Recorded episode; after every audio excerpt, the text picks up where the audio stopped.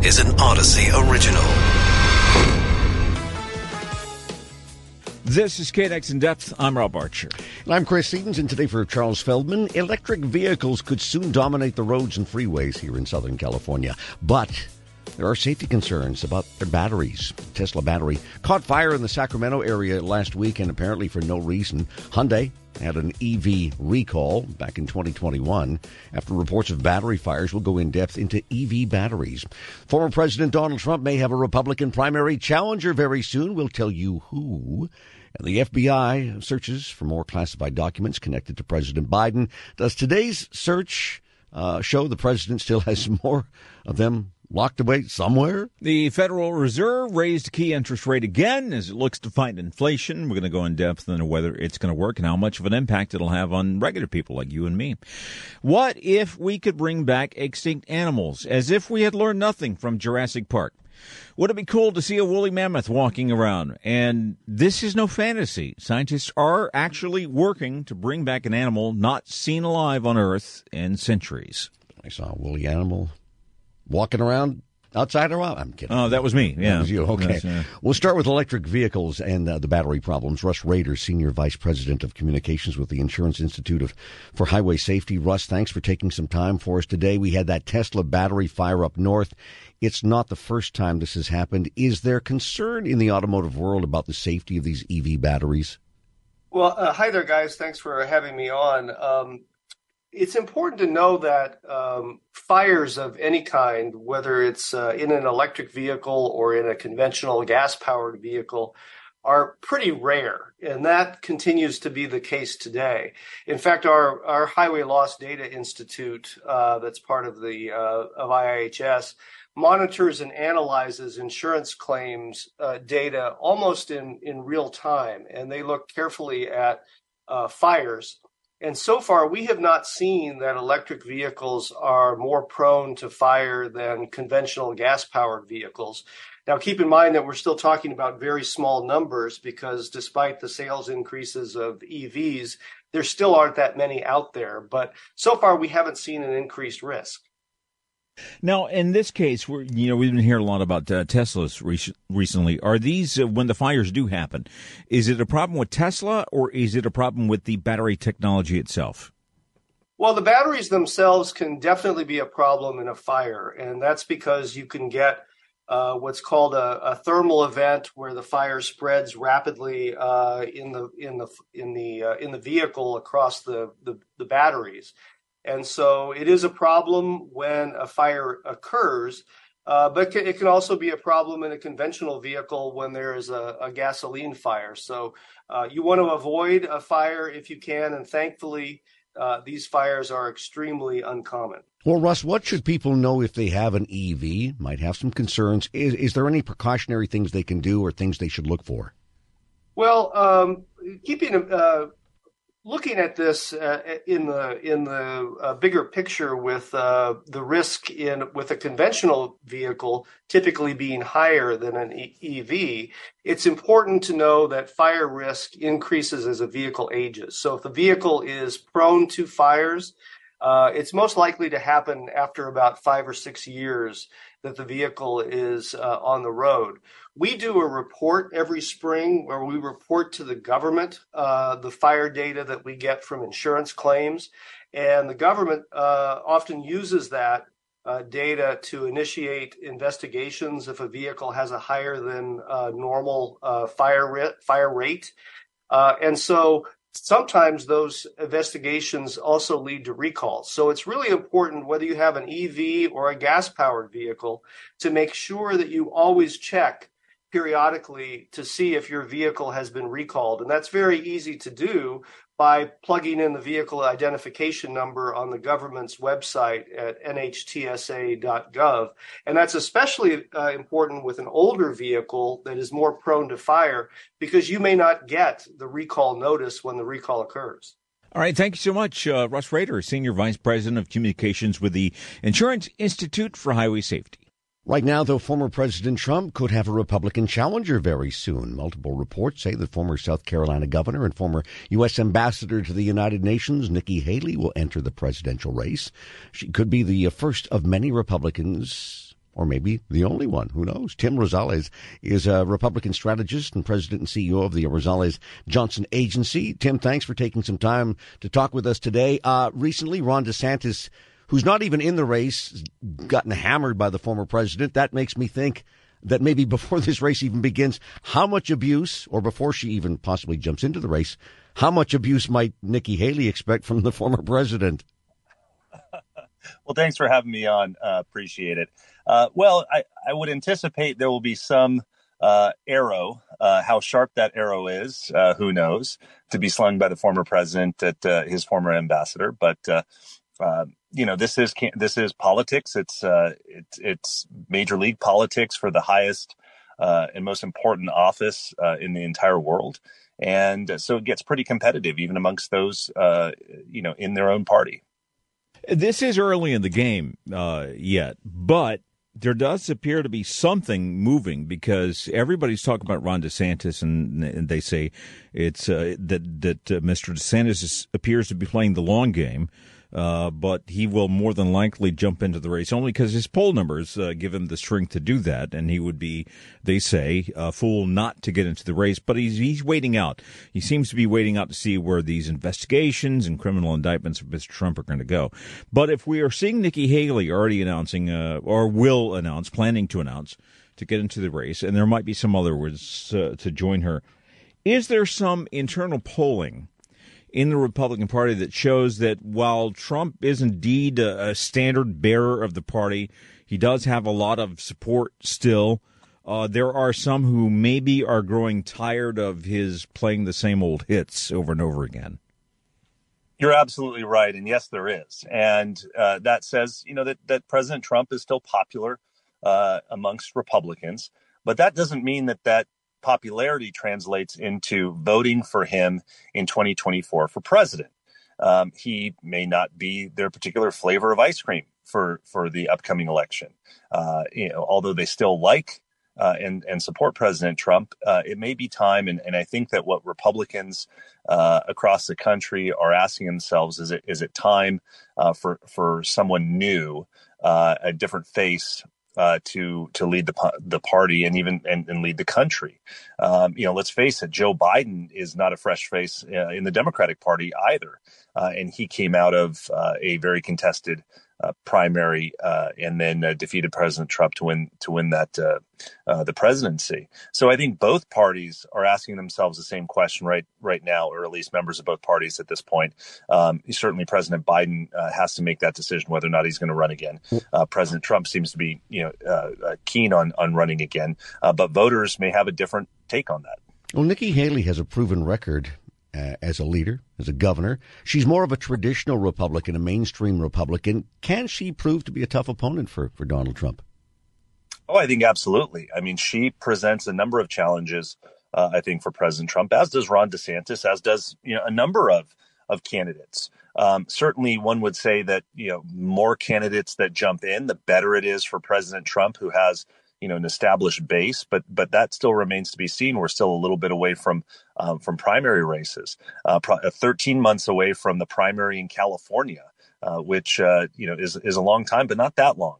Uh, so I think uh, Nikki Haley, in terms, you know, she's a woman. she's been a successful governor. She's got foreign policy experience. she has uh, you know, she's she's dynamic. She she is excellent on the stump, an excellent campaigner.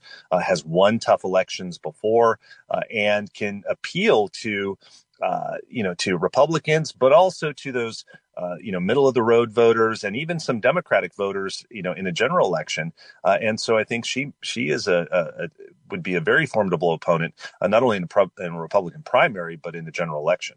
Uh, very quickly, um, as as some people are, are getting tired, they say of uh, Trump's constantly re- relitigating 2020 over again, and uh, that's what is tiring them out. But if these Republican challengers get in the race and they want to they want to beat him, are they going to have to play the Trumpy game, or are they really going to have to be something different than Trump? In other words, can can they beat Trump without relitigating 2020, or are they going to need to chart a different path? I think they're going to need to chart a different path because, you know, one of the biggest mistakes people make in campaigns is running the last campaign. uh, and you know not realizing that the electorate and the mood of the country or the mood of the voters uh, in any particular race uh, in any particular campaign is different than the one that was, you know, just run. And so I think that anyone that goes back to 2022 to 2020 in the presidential uh, cycle, even 20, you know, 16, and looking at those, uh, you know, for the future would be a huge mistake uh, because you really need to look at okay, where is the country and where are voters going to be in 2024? We've got uh, we've got new issues. We've got an economy that's different. We've got China that's uh, you know making moves on the international stage. Uh, the Russia Ukraine conflict. a lot of different things that are that are out there uh, that uh, uh, change that environment from 2020.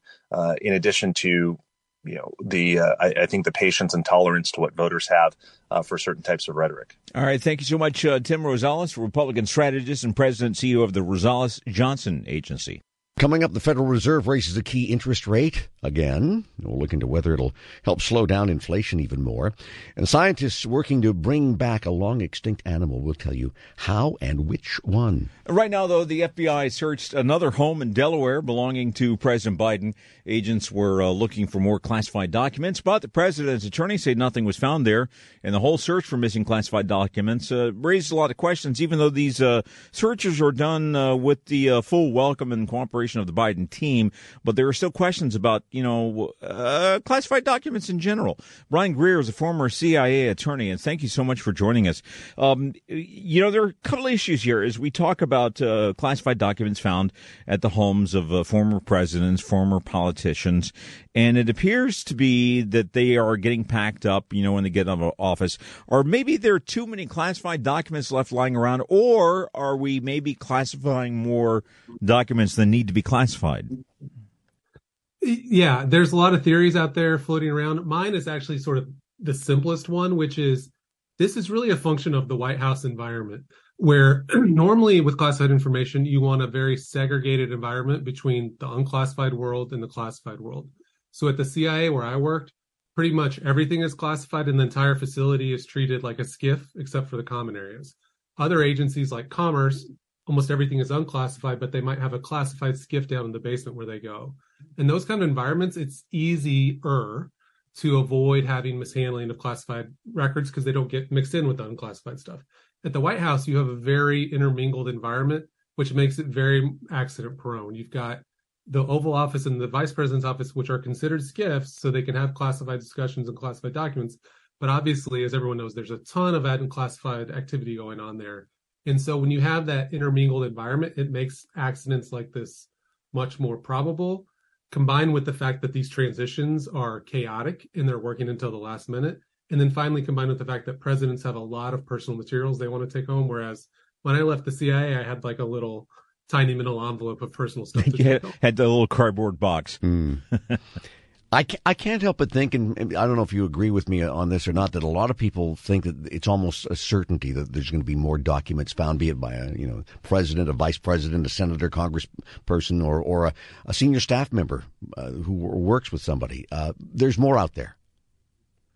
Yeah, I wouldn't be surprised if we hear of more former presidents. I mean, when this first happened, I I assumed there would be more and more.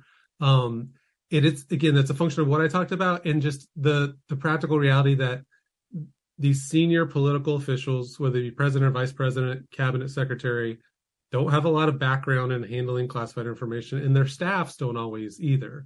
And they they still the staffs are trained appropriately. They try to do their best, but in the in the rush of business to serve these principles, mistakes are more likely to happen than than they are with a rank and file employee. So, do you think, to, in order to kind of keep this from happening again, or keep this from continuing to happen, uh, some changes perhaps need to be made in that uh, people who are packing up these classified documents when politicians leave office maybe we need to have some more training or maybe some other personnel who specialize in this need to be brought in when uh, paperwork is uh, packed up. W- would that help? Yeah i think i agree with both those. The training would help more. Having a more orderly process that involves screening I mean, you've still got to get the president and vice president out of the office at 11:59 a.m. Uh, so that's still a problem. But why not have? And I think they have this, but utilize an offsite government facility that's still secure, that's still a SCIF, but push all their present their personal papers there and allow an orderly process where someone can screen them.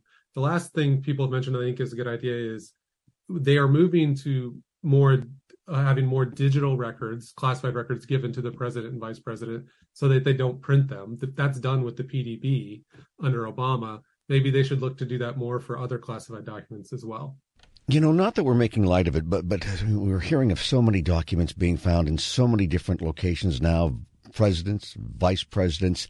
Um, I, I, can't help but wonder if, if maybe what's being lost a little bit in the mix from all of this is the true danger that some people might be in because of what is in those documents if they end up in the wrong hands. Yeah, I agree with that. You know, myself and others, when this all started happening, pointed out this mishandling happens with some frequency, but I think that's been misunderstood. That doesn't mean it's not a big deal, right? To your point, it's still uh, that what it really means is accidents happen, and we typically don't treat them criminally. The Justice Department does not prosecute every accidental mishandling of classified records. Um, so that's important to understand, and that's why I think Biden ultimately won't be handled criminally. But it's still a big deal from a national security perspective. A lower level employee who did what Biden did would probably lose their clearance in their job. Even you know they would need to be personally tied to it. We still don't know if Biden personally moved those records as opposed to some staffer, but certainly the staffer who moved them would have their clearance removed if uh, they would lose it if they um, did this. So the point is, it's still a big deal from national security's perspective because we still don't know who accessed the records. In absence of knowing, the intelligence community is going to assume the worst and potentially pull back a source or a method. Um, finally, it it looks bad, right? To uh, we have in, not just individual sources overseas, but foreign governments who look to us to keep their secrets. This just being in the news like this is harmful in and of itself because they'll be less likely to trust us. All right. Thank you so much, uh, Brian Greer, a former CIA attorney. You're listening to KNX in Depth along with Rob Archer. I'm Chris Sedens. The Federal Reserve cannot quit raising a key interest uh, rates. It boosted the rate again today by a quarter of a percentage point. It is the eighth rate hike since last March. Yeah, this is a smaller increase than uh, before as the Fed looks to a further cool down inflation. Aleksandar Tomic is an associate dean and economist at Boston College. He talks. Uh, he joins us now to talk more about this. Aleksandar, thank you. First of all, so how much will this latest increase? Impact regular people like you, me, and, and Rob. Will we will we all notice this? Uh, I honestly don't think so. I, I, really do not. I mean, Fed is moderating the increases, you know, and, and then how much you will feel it, it just depends how much you are exposed to any kind of adjustable rate debt. So if you have a lot of credit card debt, if you have adjustable rate mortgage, you might see some uh, big, in, you know, you, you might see some increase but I don't think it will be anything dramatic. Yeah, you know, I, I'm no financial expert. Uh, that's what you're here for. But I know that when the interest rates started coming down, I started to prioritize, you know, paying down credit card debt because that was, you know, that's variable interest. Uh, I think our mortgage is locked in, so we're okay there. But uh, it's it's not just these interest rate hikes that we we've got to worry about. We are still on the way towards a showdown between uh, uh, Republicans and Democrats over the debt ceiling. And if we happen to go over the cliff on that and breach that debt ceiling, it is a good idea idea for people like me to like, you know, if you can pay off all your credit cards and get them done, get them out of the way, because if you don't, you're going to be in trouble once once the worst of the worst happens. Is that uh, is that a safe way to do things? So let's let me be clear. Comparing the interest rate hikes and the possible default uh, over the congressional antics surrounding uh, that ceiling is like comparing apples and nuclear bombs. you know, oh I mean, one is considerably wow. worse than the other. So if you know, so in the inflationary times, the two things that you want to do, you want to load up on fixed rate debt, and you want to avoid getting into variable rate debt. So, you know, if we expect inflation to continue rising, it might even make sense to take a personal loan at the fixed rate and pay off the credit cards, right? Uh, so that's that's the inflation game. If the people in Congress uh, really do take the country over the cliff, then your credit cards will be the least of your problems. Hmm. Quarter of a point raise. Were you surprised the increase wasn't higher than that? No, uh, I, I, was actually not surprised uh, because Fed has been pretty happy with uh, the inflation slowing down, and at the same time, Fed has, you know, Fed is not doing this blindly. They're actually paying attention to the economy. We do see some employment cost indexes slowing down, meaning wages are not rising as fast. We do see some softness in the consumer side. So they are really worried about, you know, having a hard landing. So they are trying to balance. Uh, so I'm not surprised they slowed down. I expect they will probably, if everything continues the way it is now, I expect that they will probably start pausing once we get to 5, 5.25. So if everything continues the way it was for the last six months, a year, you know, these gradual decreases in inflation, I would say two more quarter percent hikes and then pause. But if inflation starts rearing up again, then it will be a much, uh, much, much different calculus. Yeah, and and how do you factor in there are some areas of the economy where we seem to be doing better better than uh, people thought we would be given the the circumstances even though we have in uh, inflation uh, employment situation is is okay. Uh, so with the smaller increase is the Fed maybe like like you say maybe thinking about only a couple more of these. We'll we'll take a pause and see how we're doing. Is there a possibility yeah. that we might recover so strongly that we might go back to lowering those interest rates again, uh, say in the next uh, two, three, or four years? You know, two, three, or four years is an awfully long time uh, because you know in this world things are beginning to happen really, really fast. So let me preface everything by saying, barring something hugely surprising, like the default or another conflict, for example, with China or another pandemic, okay? Which, you know, if we learned anything, we learned to say maybe it could happen. So barring anything unusual, I would say that probably within two to three years, Fed might get inflation closer to 2%. Uh, and at that point, they would probably start bringing down the, the interest rates. Of course, Fed is constantly monitoring the situation. If they see uh, unemployment picking up, uh, if they see GDP really, really slowing down and actually going below the potential GDP, because right now we are overheating. If they figure out we are going in the opposite direction and going below the potential GDP, they definitely would uh, actually start uh, reducing rates. Because right now they are doing a tough balancing act, which is bring down the inflation without sending economy into a serious recession. Mm. And so far, they're actually doing better than I think most people expected when they started uh, on on this path. Oh, so there you go. All right, thank you so much. Uh, uh, not quite at hair on fire level yet. Uh, Aleksandar uh, Tomic, associate dean and economist at uh, Boston College. Well, most of you probably have seen the movie Jurassic Park. Scientists created the modern day dinosaurs using old DNA and gene splicing. That was fiction, though. But it might soon be a documentary because reality is catching up. Scientists now using ancient DNA to try to recreate a new dodo bird, which has been extinct since the 1600s. and if it works, we will have the dodo bird 2.0 with a better camera a slightly different version. Uh, ben Lamm is CEO, the co-founder of Colossal Biosciences, which is running this project, and uh, Beth Shapiro, professor of ecology and evolutionary biology at UC Santa Cruz. Uh, she's the lead uh, paleogeneticist at uh, Colossal. Thank you both for uh, joining us today. So the first question I want to ask is, as you guys are working on this, did did we learn nothing from Jurassic Park? Are, are we going to have Are we going to have a building-sized dodo bird knocking cars off the roads? No, I mean Jurassic Park, like a lot of science fiction movies, are fake.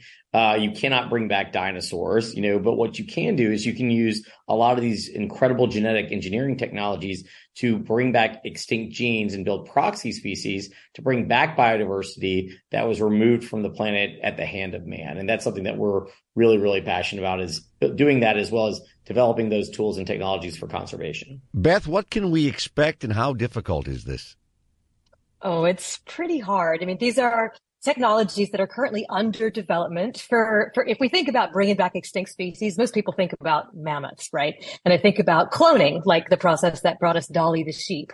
What is true though is that we can't use this same process for birds. And What's really exciting to me about that, about this investment from Colossal is that these technologies that allow us to tweak the DNA sequences of living, pe- living species are now going to be developed for birds. This means not only can we get something dodo-like back, but we can also use these tools to try to protect species that are still alive but in danger of becoming extinct, like the dodo, from doing so. So is that the reason for doing this? Is is to uh, help stave off the extinction of other species? Like when they start, uh, the numbers start dwindling, you can save some of them by re-engineering them.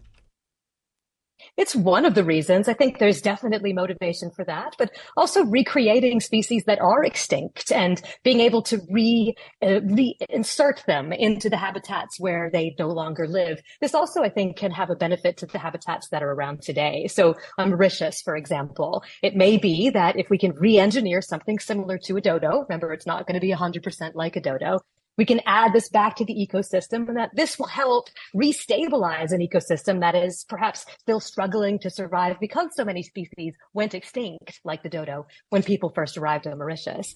And this is something that we can extend to other systems, to birds that are struggling to adapt because the pace of change in their climates is faster than evolution can keep up. We can use these tools of genetic engineering to help them evolve more quickly, to help them keep up and give them a chance to survive.